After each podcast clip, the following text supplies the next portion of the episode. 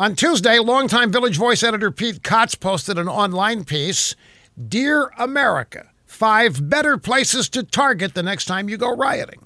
Now, this guy says that his readers need a better strategy. Don't torch the AutoZone, don't torch a local bar. You use them. Instead, he said, rioters ought to attack five places that make America not great. First, to get back at the NRA, Kotz says that his readers ought to torch the local gun shop instead of burning down restaurants. Next, says the University of Phoenix should be targeted because they supposedly fool kids who have no business going to college to get worthless degrees while getting buried in debt. Then comes Wells Fargo, the nation's fourth largest bank, a symbol of unequal justice, according to Mr. Kotz.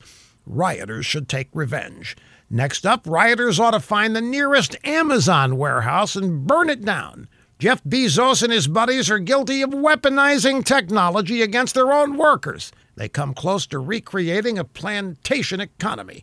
And last but not least, Kotz says that JP Morgan should be attacked since they're the biggest American bank and criminal enterprise. Now, he may pretend it's all a joke, but it isn't.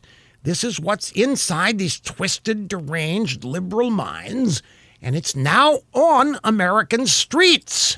It's serious stuff.